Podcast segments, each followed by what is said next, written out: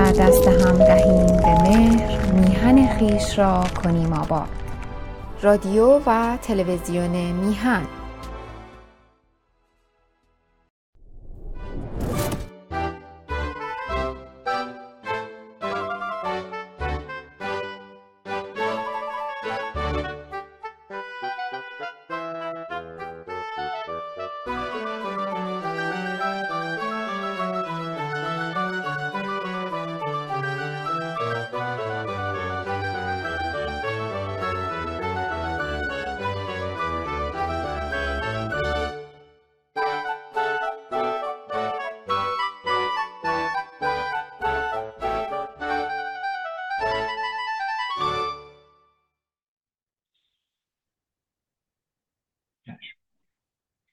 سلام و درود خدمت همیهنان عزیز و سلام و درود و سپاس و تشکر بیپایان از سرکار هما خانم و جناب آقای بهبهانی که این افتخار رو من میدن که یک بار دیگه با شما همیهنان عزیز رو در رو صحبت کنم.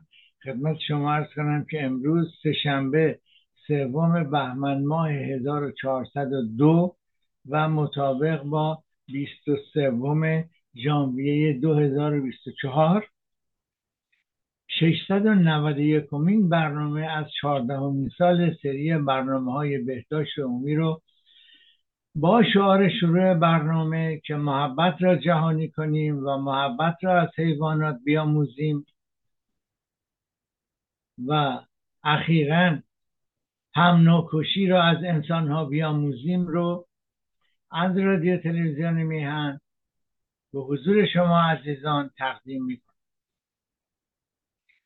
خدمت شما عرض کنم که روز شنبه آینده روز یادبود هالوکاسته که شش میلیون یهودی در جنگ دوم جهانی قربانی تعصب و ببخشید معذرت می‌خوام خریت انسان ها شدن خب این یادبود یادبود رو یکی دو تا بازمانده هنوز هست. از هالوکاست با اونها تسلیت میگم و این یادآوری رو باید همیشه در خاطر داشته باشیم که در قرن بیستم جایی که انسان ها به کره ماه میرن و حالا می‌خوان مریخ رو فرد بکنن باز هم تعصب و بیفکری باعث مرگ و زجر انسانهای مختلفی در دنیا میشه. خدمت شما ارز کنم که ماه ژانویه ماه سرطان رحم.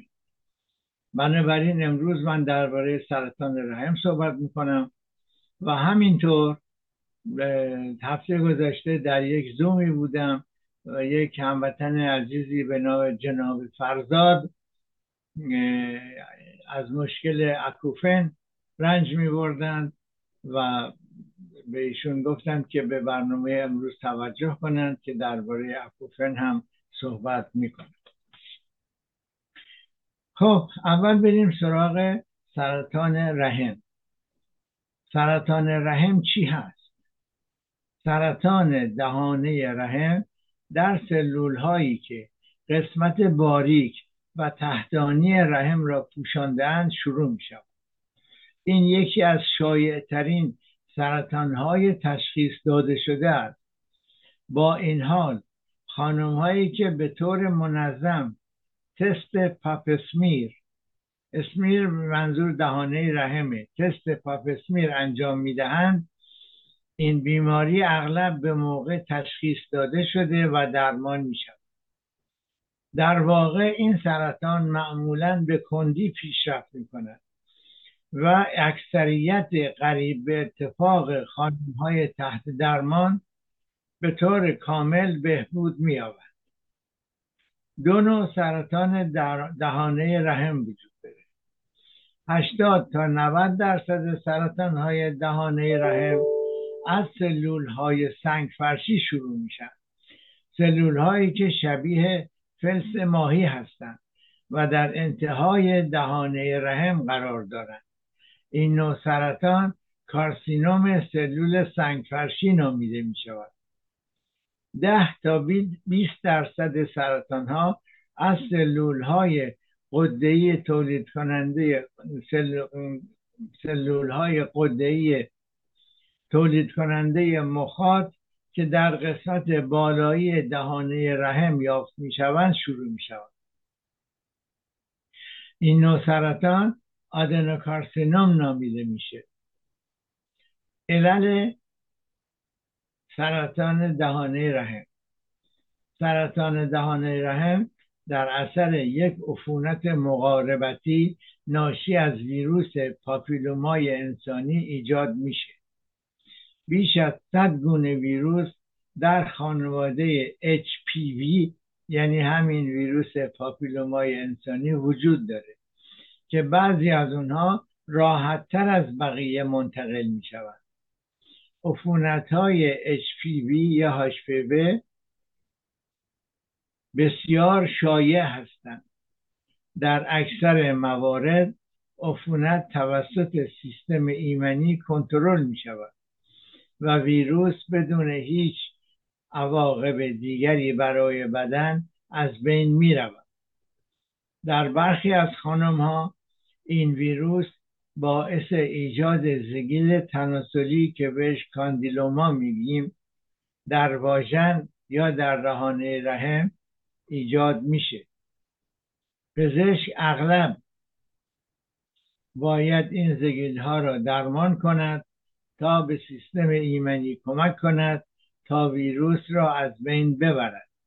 به ندرت این ویروس سالها باقی میماند. و سلول های پوشاننده دهانه رحم را به سلول های پیش سرطانی و سپس سلول های سرطانی تبدیل می کنند. اینها سپس با سرعت کنترل نشده ای تکثیر می شود و باعث ایجاد تومور می. حالا آمار میگه چند, چند نفر خانم مبتلا میشن هستن. سرطان دهانه رحم عامل اصلی مرگ و میر ناشی از سرطان برای مردان و زنان در چندین کشور در آفریقا و آمریکای لاتین است. سالانه 500 هزار مورد جدید در سراسر جهان تشخیص داده می شود حالا شاید تجربه کنیم میگم چرا سرطان رحم بعد میگم آمار مردان و زنان. برای اینکه اون مردی که آلوده شده هم می‌تونه خانمای دیگر آلوده کنه و هم خودش می‌تونه دچار دچار اون زگیل ها و بعد عوارض دیگر بشه. بله. در کانادا از زمان معرفی تست غربالگری پاپ یا اون پاپ اسمیر در سال 1941 میزان مرگ و میر ناشی از سرطان دهانه رحم تا 90 درصد کاهش یافته است. یک پرانتز باز کنم اینجا. اخیرا در کانادا یک آزمایش جدیدی هست که اشخاصی که فکر می‌کنن آلوده هستند می‌تونن به داروخانه مراجعه کنن و اون تست رو مجانی دریافت کنن و بعد از اینکه خودشون آزمایش رو انجام دادند بفرستند به اداره مربوطه و جوابش بین چهار تا شش هفته بعد با پست به دستشون می‌رسه. حالا در قسمت واکسن عرض می‌کنم از چیزای دیگه هم خدمت عرض حالا چه زمانی باید با پزشک مشورت؟ اگر در طول رابطه جنسی خونریزی غیر طبیعی واژینال یا درد غیر عادی داشتید فورا با پزشک خود مشورت کنید. سمتوم ها و علائم در مراحل اولیه. سرطان دهانه رحم معمولا بدون هیچ علامت و نشانه شکل می‌گیرد. به همین دلیل انجام منظم تست پاپسمیر ضروری است یا تست جدید. هنگامی که سرطان پیشرفته تر باشد علائم زیر ممکن است رخ دهد. خونریزی واژینال بعد از رابطه جنسی. بین قاعدگی یا بعد از یائسگی. همینطور پریودهای سنگینتر یا طولانیتر ترشحات بدبو از واژن درد در هنگام رابطه جنسی درد در لگن یا کمر. عوامل ایجاد خطر. اول از همه قفلت از انجام منظم تست پاپسمیر یا تستی که اخیرا در کانادا هست. در جای دیگه اگر این تست نیست حتما پاپسمیر باید انجام بشه. داشتن رابطه جنسی در سنین پایین. این که اینجا مد روزه. برای همین واکسن به دخترها از دوازده سالگی می‌زنن. حالا بعد ادامه میدم تو قسمت واکسن داشتن رابطه جنسی با چندین شریک یا با افرادی که چندین شریک جنسی دارند سیگار کشیدن. عدم محافظت از خود در طول رابطه جنسی. داشتن سیستم ایمنی ضعیف مثلا به دلیل داشتن HIV یا مصرف داروهایی که سیستم ایمنی رو ضعیف می‌کنه. همینطور ابتلا به سایر بیماری های مقاربتی. یا اگر مادری دارید که DES یعنی دی اتیل استیل بسترول مصرف کرده این دارویی بوده که بین سالهای 1940 تا 1971 مخصوصا برای خانم هایی که دچار سخت جنین مکرر می شدن تجویز می شده این عامل خطر امروزه بسیار نادره. چون مادرها اکثرا فوت کردن ولی یا استفاده هم نمیشه. بله. اقدامات پیشگیری و چرا پیشگیری کنیم؟ سرطان دهانه رحم یک بیماری جدیه. هنگامی که به موقع کشف و درمان بشه احتمال بهبودی به طور قابل توجهی بهتره. بنابراین همه خانم ها باید به طور منظم تحت آزمایش های قربالگری قرار گیرند. حالا آیا سرطان دهانه رحم قابل پیشگیری است؟ تخمین زده می شود که هفتاد و پنج درصد از جمعیت در مقطعی از زندگی خود به ویروس پاپیلومای انسانی یا HPV مبتلا می شود. تا زمان معرفی واکسن تنها راه محافظت مطمئن در, در برابر سویه های HPV که باعث سرطان دهانه رحم می شوند پرهیز کامل جنسی بود. اقدامات قربالگری و تست پاپسمیر قبل از سرطانی شدن. منظور از پرهیز کامل جنسی در نوجوانان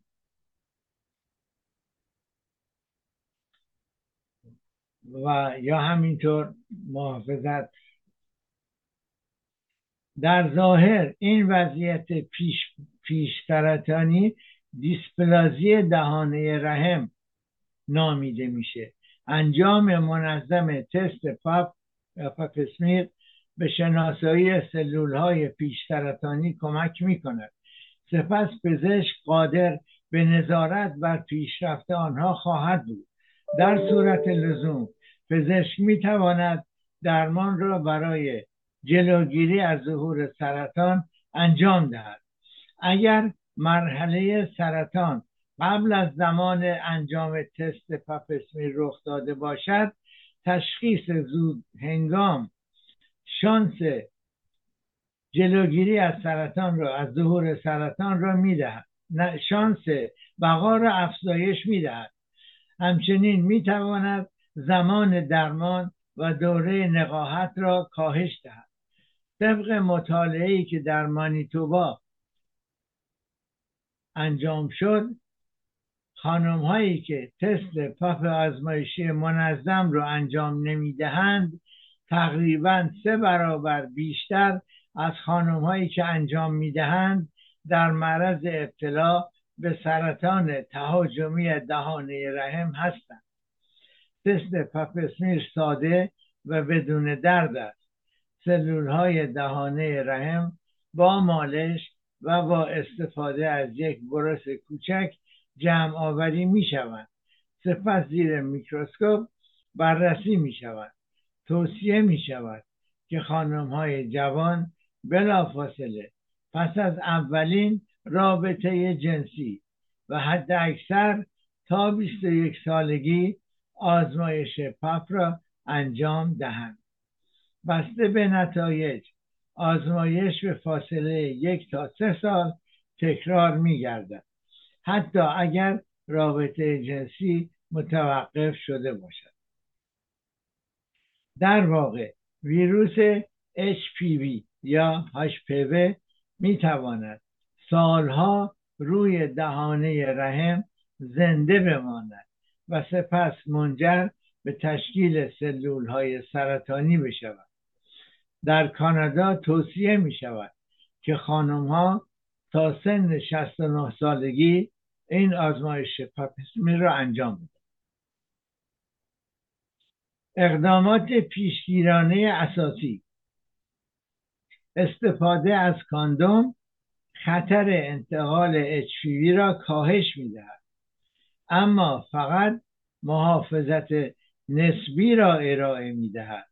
زیرا کل ناحیه تناسلی را پوشش نمی‌دهد. واکسیناسیون از سال 2006 دو نوع واکسن علیه سویه های HPV که باعث سرطان دهانه رحم می شوند به بازار عرضه شده است. گارداسیل و سرویراکس سرواریکس گارداسیل و سرواریکس این واکسن ها در برابر چهار نوع شایع HPV که مجموعاً باعث هفتاد درصد سرطان های دهانه رحم می شوند محافظت می کنند همچنین خطر ابتلا به زگیل را کاهش می‌دهد. اگرچه این واکسن در برابر عفونت های HPV آینده محافظت می کند اما تأثیری بر عفونت های HPV که قبلا شخص آلوده شده ندارد.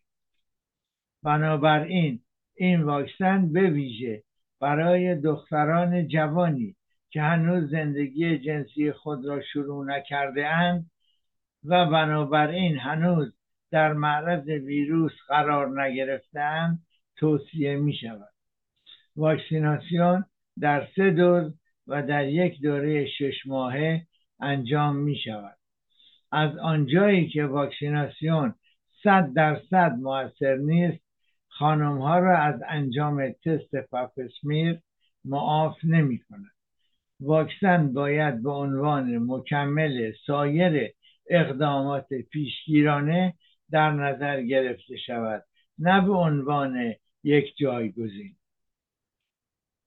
خدمتتون ارز کنم همونطور که گفتم اینجا از دخترها را از دوازده سالگی واکسن می‌زنن. قبلا فقط دخترها بود حالا برای پسرها هم پیشنهاد میشه که واکسن بزنن. همونطور که ارز کردم به دو دلیل. یک پسر آلوده دخترای دیگر رو آلوده می‌کنه. و همینطور می‌تونه رو حالت تناسلی زگیل در بیاد زیلای تناسلی در بیاد و یا پیشرفته تر بشه خطرات دیگری رو داشته باشه. بله. درمان. درمان به شدت ناهنجاری های کشف شده توسط پزشک گزینه های درمانی متفاوته. سلول های پیش سرطانی دهانه رحم برای جلوگیری از سرطانی شدن سلول های پیش سرطانی را می توان با درمان های مختلفی از بین برد.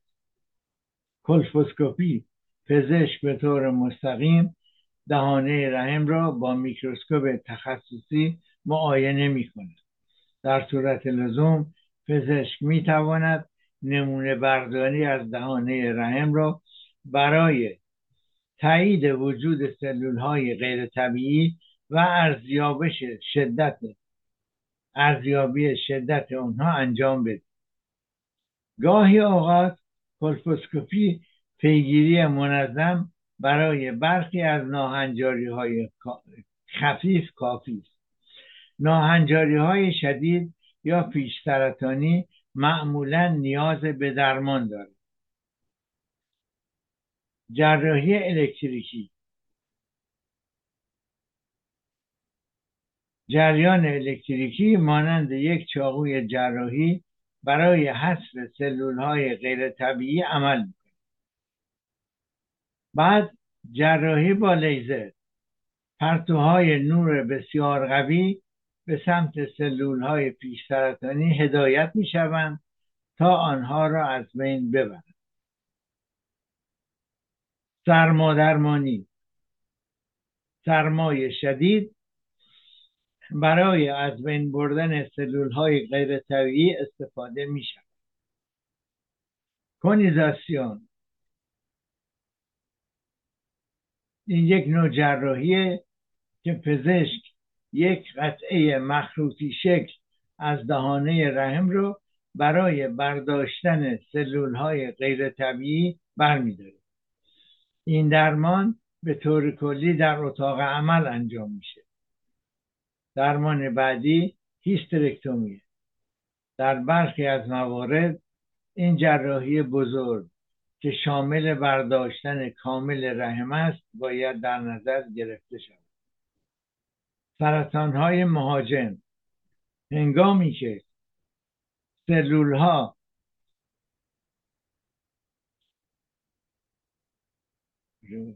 بله هنگامی که سلول ها پیشرفت سرطانی داشته و سرطانی شدهاند باید درمان های شدیدتری در نظر, در نظر گرفته شود. مثل انتخاب درمان از جمله به محل تومور و اندازه آن و اینکه آیا بیمار می‌خواهد بچه دار شود یا نه بستگی دارد. درمان سرطان دهانه رحم می‌تواند باعث ناباروری شود. خانم هایی که مایل به تشکیل خانواده هستند باید این امکان را با پزشک خود در میان بگذارند. عمل جراحی تومور و بافس های اطراف آن برداشته می شوند مداخله را می توان به یک منطقه محدود در مورد سرطان های خیلی زودرس محدود کرد. با این حال هیسترکتومی به طور کلی ضروری است. برای برخی از تومورهای پیشرفته تر پزشک باید هیسترکتومی رادیکال را با برداشتن کامل رحم انجام دهد و بلکه برخی از واژن بافت های مجاور رحم و قدرت لنفاوی را نیز برمیدارد. جراحی های جزئی می تواند باعث ایجاد خونریزی یا ترشحات واژن بشود. این عوارض معمولا موقتی هستند. هیسترکتومی می تواند باعث تهوع درد یا بعضی مشکلات ادراری یا روده ای شود. باز همین عوارض جانبی موقتی هستند رادیوتراپی. پرتو درمانی شامل هدایت پرتوهای یا نیزان به سمت سلول های سرطانی برای از بین بردن آنهاست. در برخی موارد منابع رادیاکتیو ممکن است در داخل بدن نزدیک تومور وارد شود. پس از درمان رادیوتراپی ممکن است بیمار احساس خستگی بکند. همچنین ممکن است ظاهر پوست در ناحیه تحت درمان تغییر کند. این عوارض معمولا موقتی هستند. سایر اوقات درمان می‌تواند واژن را باریکتر کند. تمرینات, تمرینات انعطاف پذیری می‌تواند مفید باشد. در نهایت رادیوتراپی می‌تواند منجر به یائسگی پایان قاعدگی و ناباوری شود درمان بعدی شیمی درمانی شیمی تراپی یا کیموتراپی. عوامل شیمی درمانی داروهایی هستند که به سلول های سرطانی حمله می کنند تا آنها را از بین ببرند. برای سرطان دهانه رحم شیمی درمانی را می توان با رادیوتراپی ترکیب کرد تا درمان ها موثرتر شوند داروهایی که به طور تزریقی تجویز می شوند سلول های سرطانی و همچنین بعضی از سلول های سالم را از بین می‌برند و باعث ایجاد عوارض جانبی مانند حالت تهوع یا مشکلات رودهی می شود.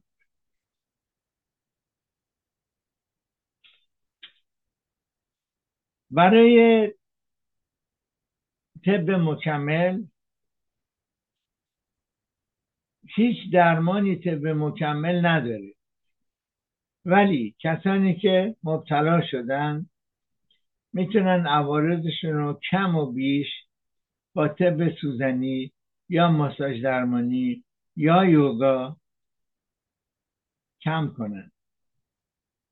اینها ممکنه زمانی مناسب باشه که به عنوان درمان کمکی استفاده بشه نه به عنوان درمان جایگزینی. خب اینم مختصری بود درباره سرطان رحم. حالا اجازه بدید ببخشید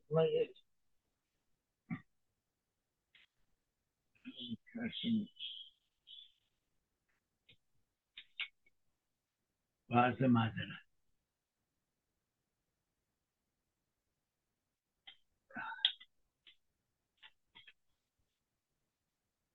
توی همین زومی که ارز کردم یکی هم من پرسید چیزی که مینوشی چیه؟ به جدن گفتم آب گاز داره فکر بد نکنید خب حالا بریم سراغ اکوفن یا وزوز گوش. همیشه به صورت وزوز نیست به صورت صدای سوت هم هست. ولی خب به فارسی بهش میگن وزوز گوش. حالا این وزوز گوش چی هست؟ وزوز گوش یک صدای انگلیه که شخص بدون وجود واقعی صدا اون رو میشنه این ممکنه برای مثال شامل صداهای شبیه سوت وزوز یا اینجوری باشه. اونها رو می‌توان در یک یا هر دو گوش احساس کرد. اما به نظر می‌رسد در داخل خود سر در جلو یا پشت سر نیز وجود داشته باشد. وزوز گوش می‌تواند گاه به گاه متناوب یا مداوم باشد. از کردم اول برنامه توجه جناب فرزاد رو به این قسمت جلب بکنم چون این قسمت برای ایشون تهیه شده. و همینطور برای استفاده از سایر همیهنان عزیز. بله این صداها ناشی از اختلال در عملکرد سیستم عصبی شنوایی هستند. این یک علامت است که می‌تواند دلایل زیادی داشته باشد. به عنوان مثال وزوز گوش وزوز گوش موقت می‌تواند پس از قرار گرفتن در معرض موسیقی بسیار بلند رخ معمولا بدون مداخله برطرف می شود برنامه امروز ما مختص وزوز مزمنه نه این وزوزی که موقتی پیش میاد. وزوز مزمن یعنی وزوز گوش که ادامه داره و برای کسانی که از اون رنج می‌برند می‌تواند به شدت آزاردهنده شود. با این حال در اکثریت قریب به اتفاق موارد وزوز گوش تاثیر قابل توجهی بر کیفیت زندگی بیمار ندارد. انواع مختلف وزوز گوش دو دسته اصلی وزوز گوش وجود دارد. وزوز عینی برخی از آنها را پزشک یا متخصصی که با آنها مشورت کرده اید شنیده می شود زیرا ناشی از اختلالاتی است که مثلا جریان خون آن را قابل شنیدن می کند اما همچنین گاهی اوقات اطرافیان شما هم می توانند آن را بشنوند. اینها نادر هستند. اما معمولا علت بیماری قابل شناسایی است و بیمار می تواند تحت درمان قرار گرفته و درمان شود وزوز ذهنی. در موارد آنها صدا فقط برای فرد مبتلا قابل شنیدن است. این شایع ترین وزوز گوش است و 95 درصد موارد را نشان میدن از آنجایی که علل و علائم فیزیولوژیکی آنها در حال حاضر بسیار ناشناخته است درمان آنها بسیار دشوارتر از وزوز عینی است. از طرفی می توانیم تحمل بیمار را در برابر این صداهای داخلی بهبود بخشیم. شدت وزوز از فردی به فرد دیگر متفاوت است. برخی افراد کمی تحت تاثیر قرار می گیرند و مشورت نمی کنند برخی دیگر دائما صداهایی را می شنوند که می تواند کیفیت زندگی آنها را تحت تاثیر قرار دهد. توجه داشته باشید.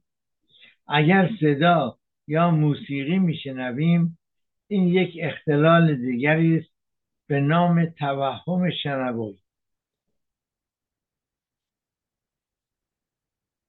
شیوع وزوز گوش به طور کلی تخمین زده میشه که ده تا 18 درصد جمعیت از وزوز گوش رنج می‌برند این نسبت در میان بزرگ سالان سی درصد است. یک تا دو درصد از جمعیت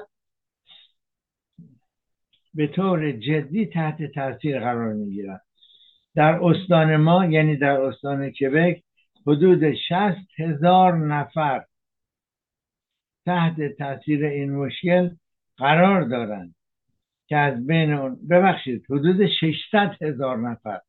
در استان ما حدود 600 هزار نفر تحت تاثیر این مشکل قرار دارند که 60 هزار نفر به طور جدی درگیر هستند.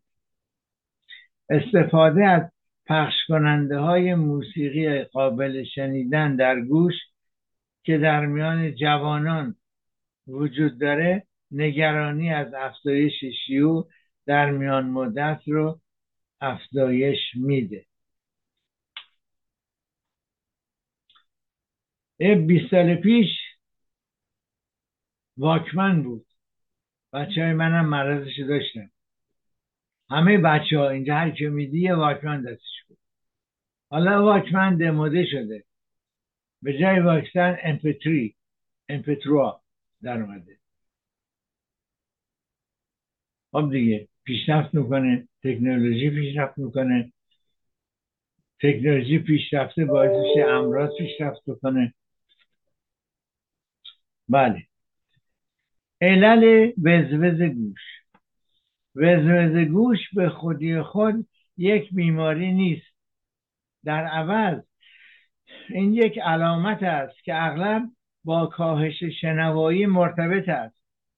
بر اساس یکی از فرضیه های مطرح شده توسط متخصصان این یک سیگنال فانتوم است که توسط مغز در پاسخ به آسیب به سلول های داخل گوش به سلول های گوش داخلی تولید میشه. فرضیه دیگری حاکی از اختلال در عملکرد سیستم شنوایی مرکزی. عوامل ژنتیکی می توانند در بعضی موارد دخیل باشند. اغلب عوامل مرتبط عوامل مرتبط با ظاهر وزرد گوش عبارتند از افراد مسن کاهش شنوایی ناشی از افزایش سن در بزرگسالان قرار گرفتن بیش از حد در معرض سر و صدا آسیب به سر یعنی یک آسیب تروماتیک ضربه یا آسیب به گردن مثل ضربه شدید گردن تو تصادف اتومبیل یا پیشخوردگی گردن. و همینطور اسپاسم عضله کوچک در گوش میانی که بهش میگه عضله استپدین. انصداد مجرای گوش توسط موم جرم گوش. و همینطور برخی از بیماری هایی که باعث میشن گوش وزوز بکنه. مثل بیماری منیر و گاهی بیماری پاژه یا پاجت. بله. اوتو اسکلروز هم می‌تونه بیماری باشه که تحرک یک استخوان کوچک در گوش میانی رو بهش میگن استخوان رکابی تحرک اون رو کاهش میده و می‌تونه منجر به ناشنوایی پیشرونده بشه. عفونت های گوش یا سینوس.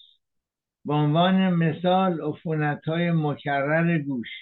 اوتیت یعنی اوتیت های تکراری.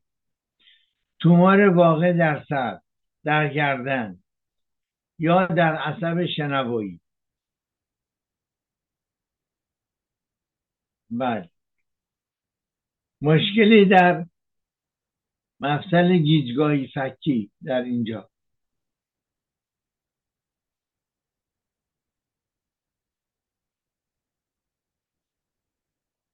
به عفونت های گوشم که گفتم اینم بله. این مفصل باعث میشه که فک ما حرکت بکنه. اگر دندون هایی کشیده بشه مثلا فرض کنید در اینجا دو تا دندون ها کشیده بشه این روی قدرت این عضلات روی قدرت عضلات و فشاری که این مفصل ها باید تحمل بکنن اثر می‌ذاره و در طولانی مدت حتی می‌تونه باعث صدمه به سطح غضروفی مفصل بزنه یا می‌تونه اکوفن ایجاد بکنه یا حتی مشکلاتی در حرکت فک پایین ایجاد بکنه بله کجا بوده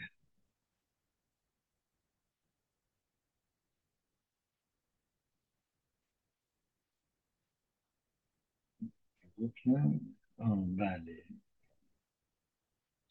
بیماری های دیگری هم هستن که روی عروق خونی اثر می‌ذارن. اونها می‌تونن باعث به اصطلاح وزرز زبان ضرباندار بشن. یعنی به غیر از اینکه شخص وزرز میشنوه این حالت ضربانی رو هم احساس می‌کنه. این در حدود سه درصد موارد پیش میاد. این بیماری ها عبارتن مثل بیماری های تسلب شراین فشار خون بالا یا ناهنجاری در مویرک ها و همینطور در ناهنجاری کاراتید یا جگولار می‌تونن جریان خون رو قابل شنیدن, تر بکنن. این این از نوع وزرز عینیه و وزرز عینی غیر زربانی هم می‌تونه ناشی از یک ناهنجاری در شیپور استاش باشه یا اختلالات عصبی یا انقباضات غیر طبیعی عضلات گلو یا گوش میانی.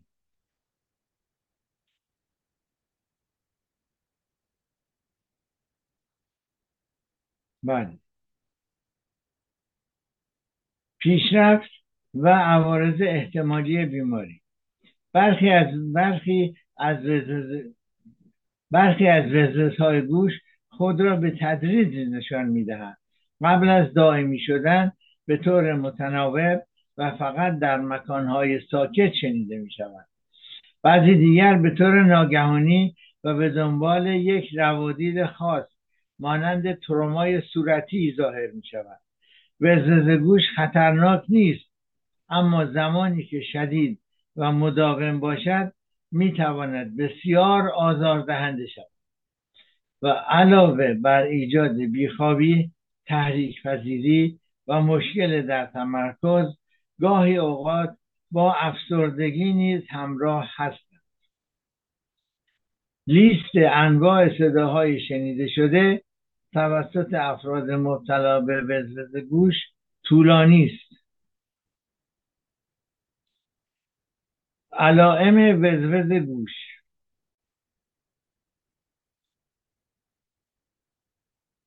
بله نه بله تو لیست لیست انواع صداهای شنیده شده توسط افراد مبتلا به وزوز گوش طولانی است.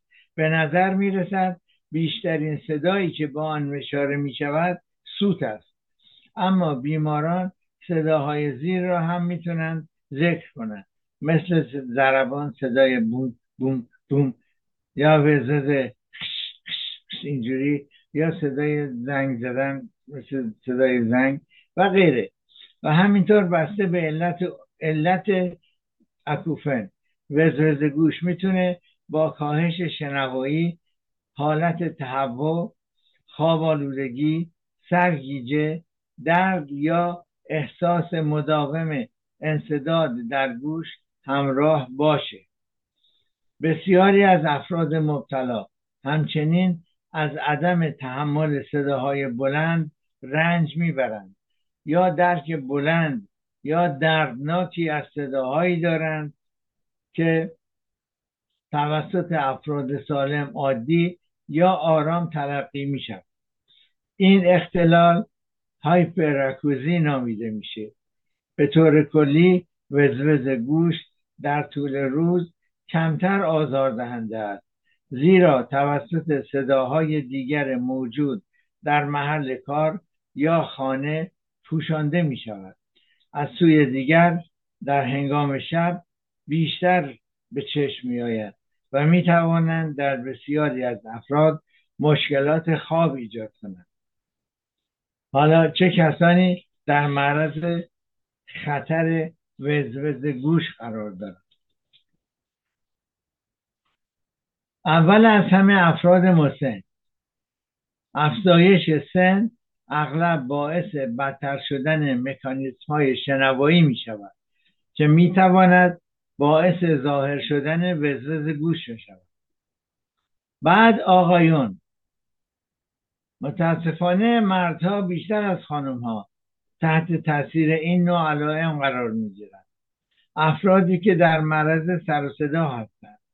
در میان افرادی که در معرض سر و صدا قرار دارند افرادی رو میابیم که در یک محیط صنعتی کار می‌کنند یا رانندگان کامیون و همه کسانی که حرفه اونها ایجاب می‌کنه اغلب از خودرو استفاده کنند و همینطور مکانیک خودرو. کارگران ساختمانی و سربازان در مناطق درگیری. نوازندگان. ساکنان شهرهای با تراکم جمعیت بالا. افرادی که به طور منظم در دیسکوها یا کلوب شبانه کار می‌کنند یا در کنسرت و ریف شرکت می‌کنن. اینجا گاهگاهی ریف هایی هست که دو سه روز طول می‌کشه. یعنی ملت 24 ساعت یا بیشتر 48 ساعت مشغول شنیدن آهنگ و رقصیدن و نوشیدن الکل و مصرف مواد مخدر و اینا هست. یعنی اگر مواد نزنن که نمی‌تونن دو روز برقصن. یا من بدن یا الکلی نخورن انرژی رقصیدن 24 ساعت و 48 ساعت و بیشتر رو نداره. بله. همینطور افرادی که با صداهای بلند از پخش کننده های امپتری موسیقی گوش می‌کنن. یا اگه هنوز واکمن و اون کاست های کوچولو رو دارن با اونا گوش می‌کنن البته اون واکمن الان اینجا دموده شده جزو اشیاء عتیقه به کار میره بله. همینطور. بله. عوامل خطر وزوز گوش عبارتند از قرار گرفتن بیش از حد در معرض صدا فعالیت زیاد بدنی استفاده از بعضی از داروها استرس و غیره. عوامل خطر برای وزوز گوش. گوش داخلی با چندین هزار سلول شنوایی پوشیده شده است. این سلول ها شکننده هستند و پس از تخریب نمی توانند بازسازی شوند.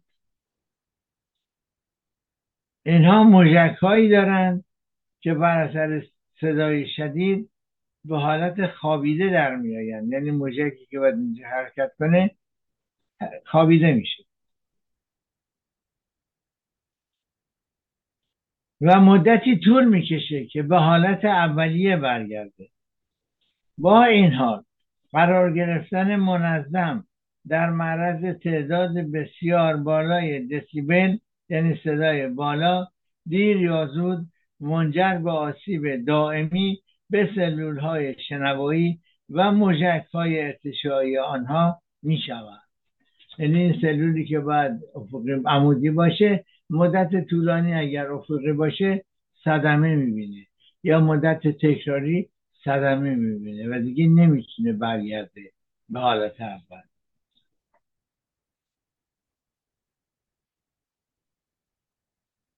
همچنین ممکن است یک یک دسیبل بسیار بالا در یک بار قرار گرفتن در مرز یک صدای شدید مثل انفجار یک تفنگ یا الان مثلا در محیط های جنگی شنیدن شلیک توپ یا انفجار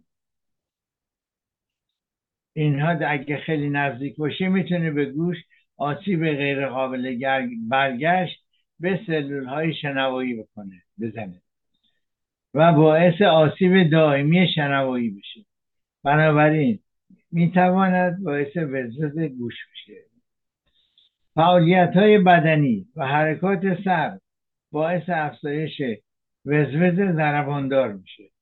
استفاده از داروهای خاص در صورت مصرف طولانی مدت بعضی از داروها می توانند باعث وزوز گوش بشن. در اینجا چند تاشون خدمت شما عرض می‌کنم. دوزهای بالای اسید استیل سالیسیلیک یعنی همون آسپرین خودمون. یا ضد التهاب های غیر استروئیدی مانند ایبوپروفن که اینجا اسم داروخانه ایش ادویله.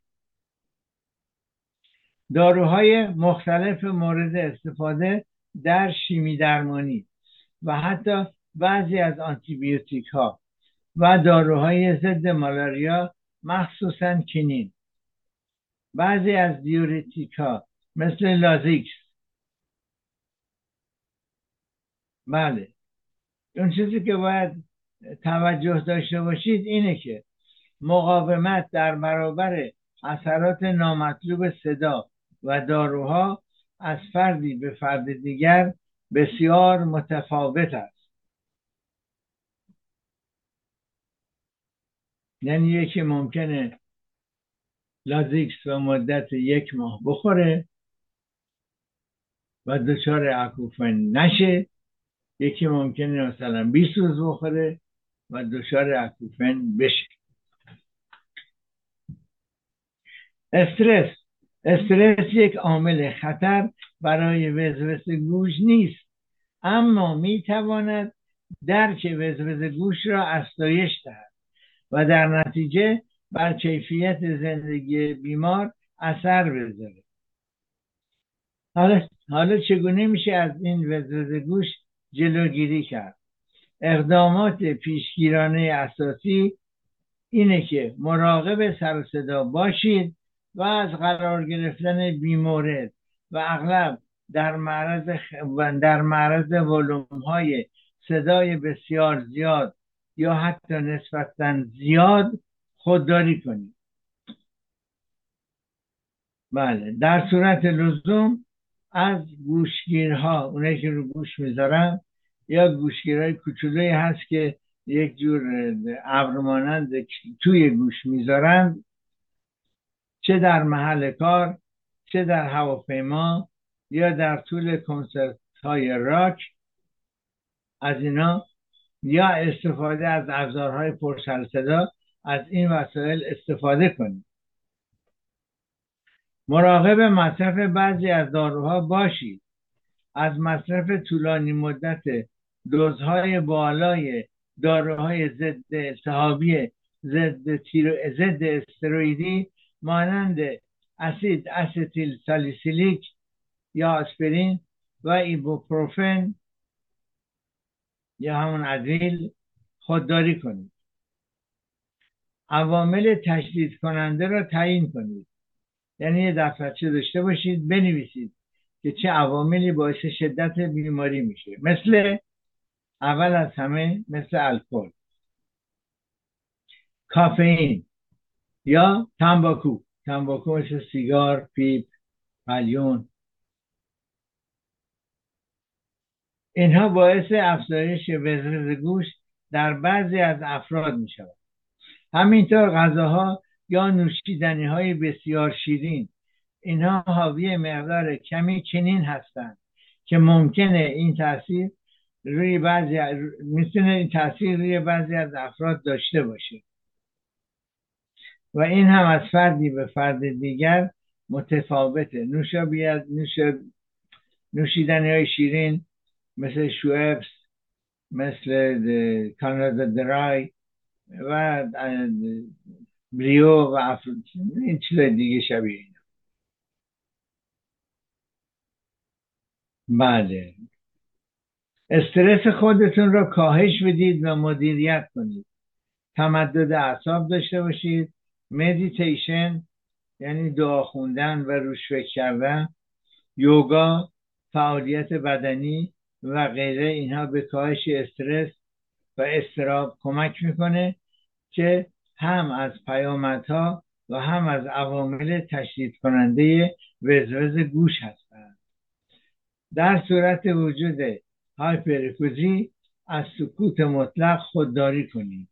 هنگامی که از این عدم تحمل صداهای بلند رنج می‌برید ترجیح می‌دهید به هر قیمتی به دنبال سکوت نباشید.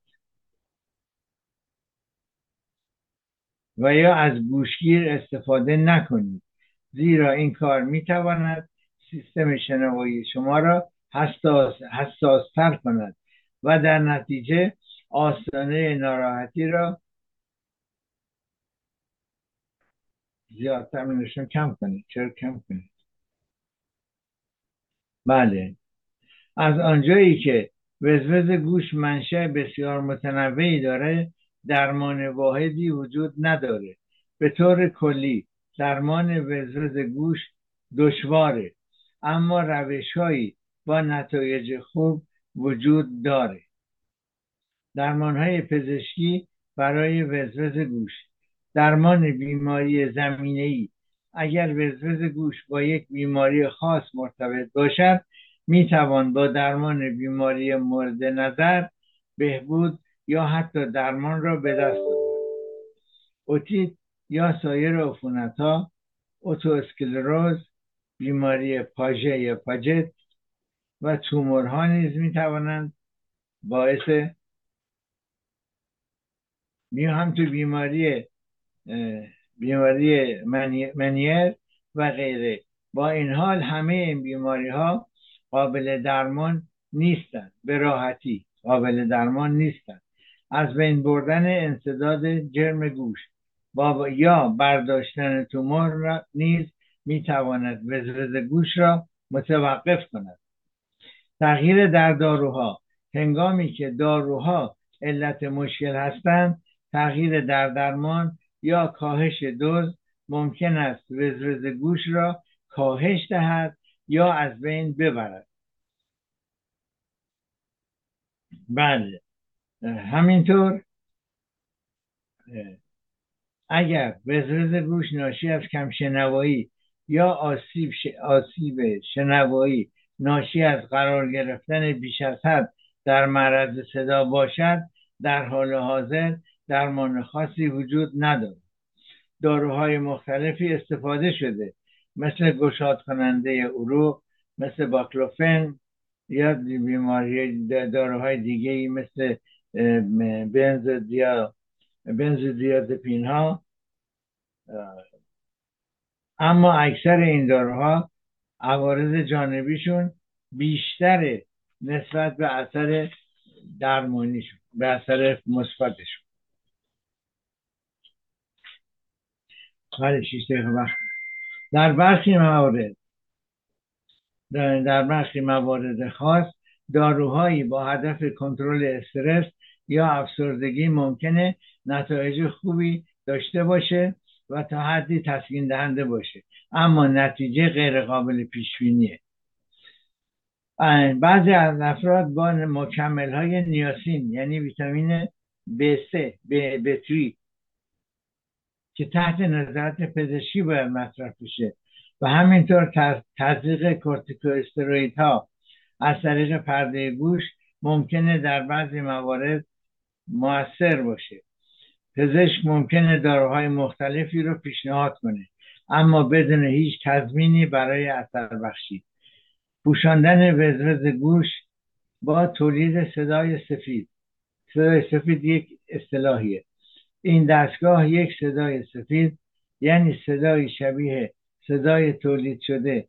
توسط رادیو که بین دو ایستگاه تنظیم شده رو در گوش آسیب دیده با صدای کم پخش می‌کنه. این صدا وزوز گوش رو میپوشونه و ناراحتی را برای بیمار کاهش میده.